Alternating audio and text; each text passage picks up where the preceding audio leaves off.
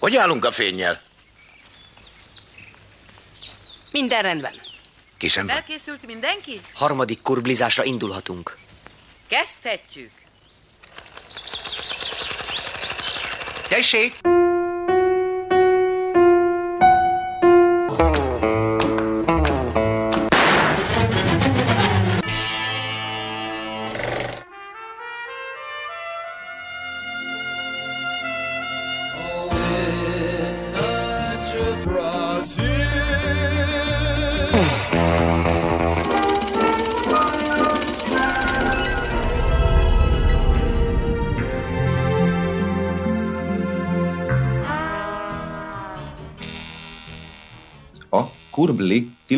Ápoló műsor előző adásában bemutatott Antonioni film után most az új hullámos modern olasz filmrendező trió másik legendás szerzőjének, Pier Paolo Pasolininek a szintén 1962-ben alkotott Mamma Róma című filmdrámáját vizsgáljuk. Mindezek előtt hagy mondjam el, hogy a Kurbli felvezető zenéjének vagy szignáljának a kezdetén a Mesés férfiak Kurblival című 1979-ben készített, szerzői önreflexivitástól sem mentes Jirzsi Mencel filmszatírából vágtam be egy katartikus részt. Hogy állunk a fényjel? Minden rendben. Kisem. Felkészült mindenki? Harmadik kurblizásra indulhatunk. Kezdhetjük. A filmrendező, költő és teoretikus Pasolini első alkotói korszakában posztneorealista filmeket írt és rendezett. Második játékfilmje az 1962-ben bemutatott Mamma Róma stílusa is a 40-es, 50-es években kiteljesedő neorealizmus és a nagyjából 1960-tól induló modernizmus között helyezhető el a neorealizmus olyan olasz filmművészeti és irodalmi irányzat volt, amely szakított a filmkultúra hamis valóságábrázolásával és a második világháborúban tönkretett stúdiórendszer a Cinecitta díszletei helyett valós helyszíneken, valóságos hétköznapi drámák színrevitelével, gyakran amatőr szereplőkkel dokumentarista szemléletet honosított meg, ezzel pedig óriási hatást gyakorolt az egész európai filmművészetre. Következzék a Mamma Roma betét dala Carlo Rusticelli Csa Csa Csa című filmslágere.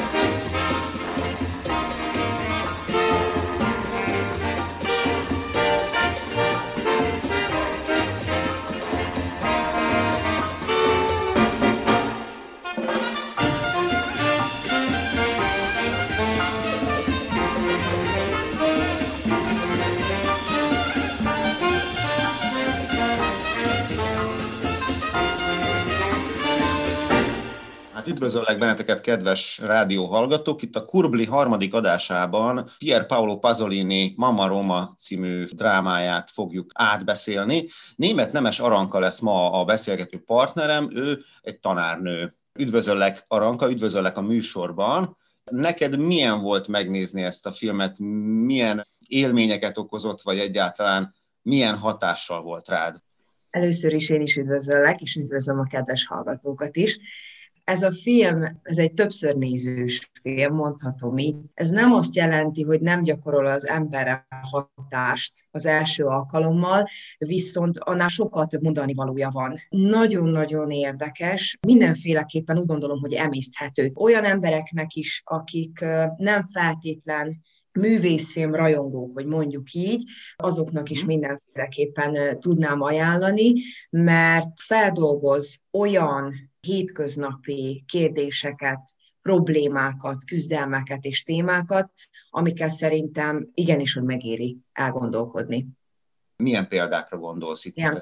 Hát most ugye itt a kasztrendszer, ami eszembe jut, akkor ugye a film, amikor indít, akkor egy paraszti társadalom képével indít, ugye ezt, ezt elárulhatom akkor, tehát egy esküvői jelenettel indít. Nagyon érdekes, hogy egy kicsit a, az utolsó vacsorának a, az asztalát látja az ember maga előtt, amikor ott ül, ül, a, ül a násznép, ugye a menyasszony és a vőlegény, és mégis ilyen groteszk mód jönnek be a, a malacok, a kiabálás, az üvöltözés, tehát na, nagyon-nagyon vegyes, ambivalens érzelmeket kelt az emberben ez, a, ez az esküvői jelenet. Először is erre appellálnék, hogy nagyon érdekes az, amikor valaki szeretne kívülről láttatni valamit, akár ezt a mai napokban is mondhatjuk, akár egy esküvőn, vagy bármi más nagy ceremónián, tehát szeretnénk valamit láttatni kifelé, és hogy az egész mögött mi van, és hogy milyen küzdelmek, és hogy mondjuk az előtte lévő veszekedések, cirkuszok, hisztériák, van-e pénzünk kifizetni, nem tudjuk. Tehát valójában kifelé mutatunk valamit, de hogy amögött mi van, nem tudjuk. Na most itt ebben az esetben én úgy éreztem, hogy itt megmutatták azt, hogy igen, van egy esküvő, és elénktették azt, hogy mi van mögötte. Szinte egy ólban, egy, egy, egy hangárban tartották meg ezt az esküvőt. Bizony, hogy ott volt a képünkben, ott voltak ezek a harsány parasztok, a káromkodásukkal, a disznókkal. Tehát, hogy annyira, annyira érdekesen vegyül rögtön a legelején ennek a két dolognak. Úgy, úgy egyébként a, a, az egyháznak, sokszor bevillan a, a filmben ö, valahol bibliai képek, ugye bevillannak, és akár idézetek, akár dalok, akár egyházi dalok formájában, és mégis aztán valahol kifordítja és átfordul egy ilyen teljesen nyers, kiabálós, üvöltözős dologgá. És ugye hát most vinném tovább a, a történetet arra, hogy a főszereplőnk az egy olyan nő, aki ugye abból kereste a kenyerét, hogy, hogy prostituált. Ez a hölgy, ez ugye már egy szakmát elhagyó idősebb hölgy, aki továbbra is szem előtt van, aki továbbra is nem tudja, bármennyire is szerette volna, nem tudja levetközni ezt a szerepet magáról, pedig ő egész végig azon dolgozott, hogy, hogy meg tudjon teremteni egy olyan életet, hogy a nem vele felnövő fia végre hozzá kerülhessen. És most akkor megint azt mondom, hogy itt, itt mhm. megállnék egy picit, és azt mondanám, hogy nagyon-nagyon sok esetben, akkor is, hogyha most itt egy prostituált főszereplő nézünk, nagyon-nagyon sok anyai vívódás zajlik le a, a filmben, folyamatosan vívódik az édesanyja, szeretne valami olyat adni a fiának, amitől az ő élete megváltozik, amitől ő több lesz, ő úrrá akarja tenni a fiát, holott mindannyian tudjuk, hogy ez nem fog összejönni valójában. Mindent megtesz. Igaz, hogy az anyagiakra próbálja inkább ugye itt fölhívni a figyelmet, hogy, hogy mindössze az anyagiaktól függ az, hogy ugye mennyire, mennyire lesz jó élete a fiának, és azért most itt még hozzátenném azt, hogy az összes vívódást, úgy a, a fiúnak, a fiának a vívódását és az édesanyja vívódását is ugyanazon zenei témák követik végig. Tehát például Vivaldi Démol fagott versenyének a második tétele játszódik le szinte majdnem, hogy mindenhol, ahol a fiú vívódik, és nem sejtett jót.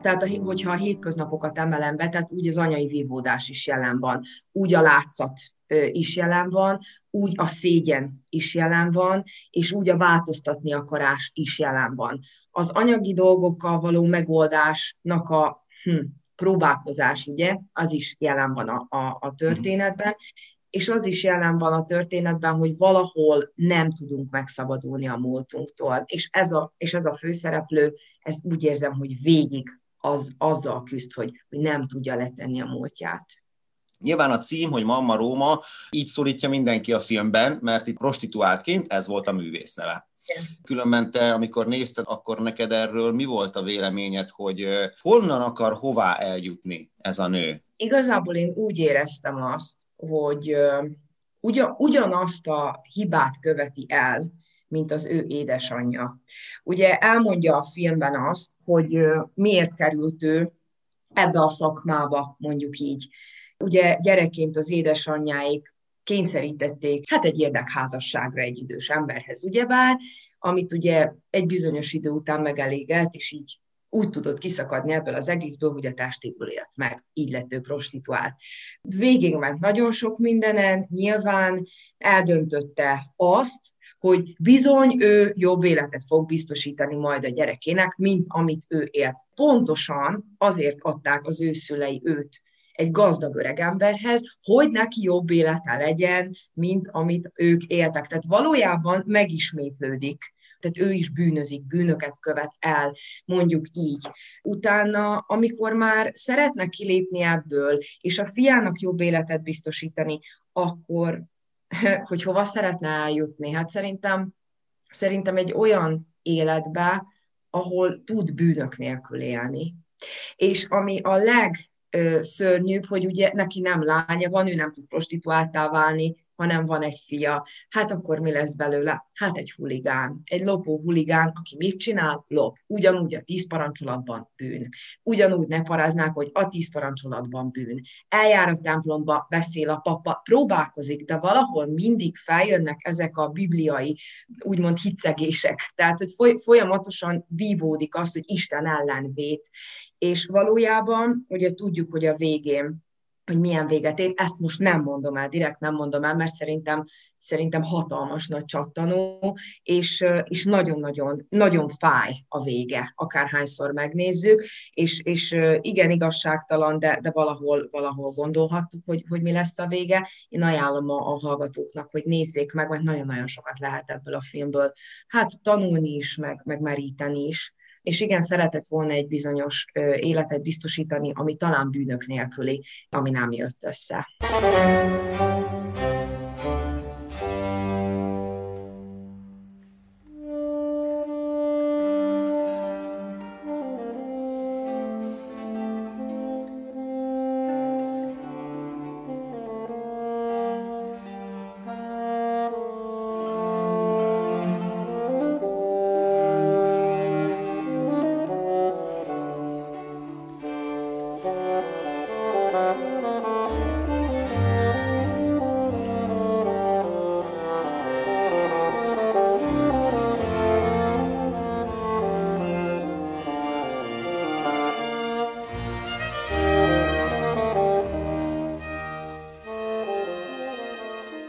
Okozott-e nehézséget az, hogy egy régi stílusú, fekete-fehér?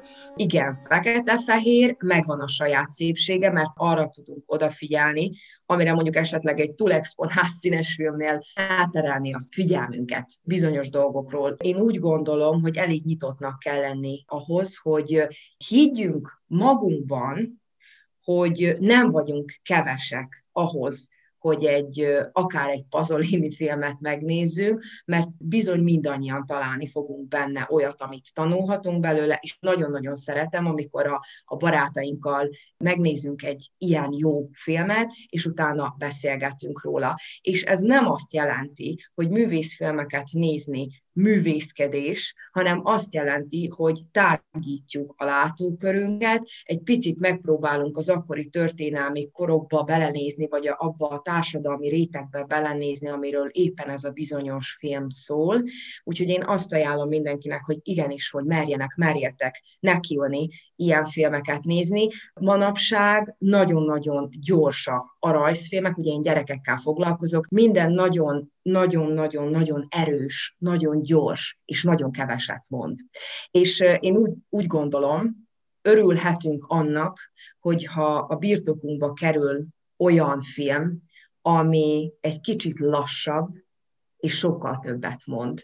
És ez egy olyan film, ez is többek között egy olyan film, amit tudunk követni, és van időnk közben gondolkodni rajta. És én szeretem az olyan filmeket, aminek van mondani valója.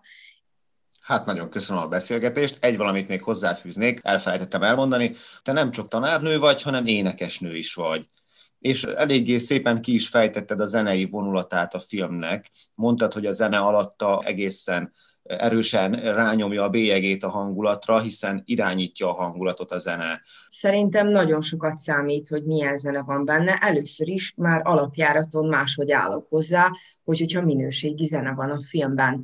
Tehát tudom akkor, hogy maga a rendező az végig gondolta és művelt ő is a téren, hogy tudta, hogy milyen zenét tesz alá, hogy miért, hogy, hogy milyen hangulatút, vagy elgondolkodtat esetleg másokat is, hogy miért pont ez a zene van ott. A Vivaldi Démon versenyének a második tételének a hangulatáról szerintem nem kell túl sokat beszélni, mert halljuk végig, hogy milyen hangulata van. Nagyon fontos számomra, hogy milyen zene van a filmben. Nagyon. Nagyon köszönöm a beszélgetést, nagyon jó volt veled beszélgetni. További szép napot kívánok! Köszönöm viszont nektek is! Mai vendégem volt német nemes aranka tanító, a Night Cruisers Band énekese.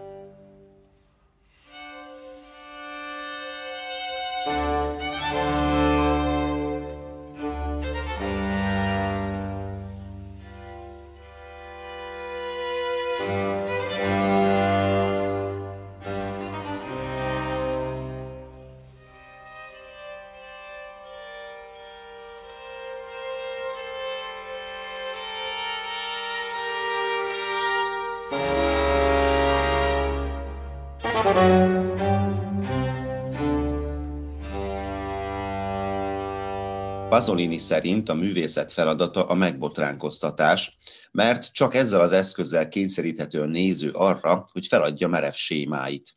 Művészete egyszerre profán és költői. Nála a keserédes életszeretet, az eretnek empirizmus és a szenvedés ideologizálása keveredik mélyen vallásos szemlélettel. A fekete-fehér film hőse a polgári értékrenden kívül rekedt alsó középosztálybeli olasz anya egyik jellegzetes arhetípusa. A főszereplő anya karakterét eljátszó Anna Magnani zseniális.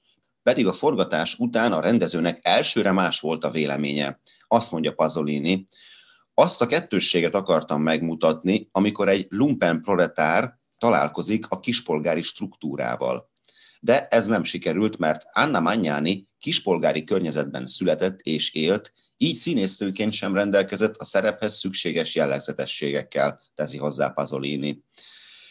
Tehát a film nem a modernista stílusú polgári és értelmiségi rétegek problémáit és ennek a létállapotnak a kritikáját mutatja be, hanem a szegény, munkás proletárok világában játszódik. Mamma Róma egy ősi foglalkozást a prostitúció deviáns, de jövedelmező egzisztenciáját maga mögött hagyva a nagyvárosban, Rómában keresi a tisztességes boldogulás lehetőségét. De a kispolgári élet idealizált jóléte helyett fiával a csellengő kamasz ettórével együtt egyre inkább felőrli őket az eszköztelenség áldozati szerepe.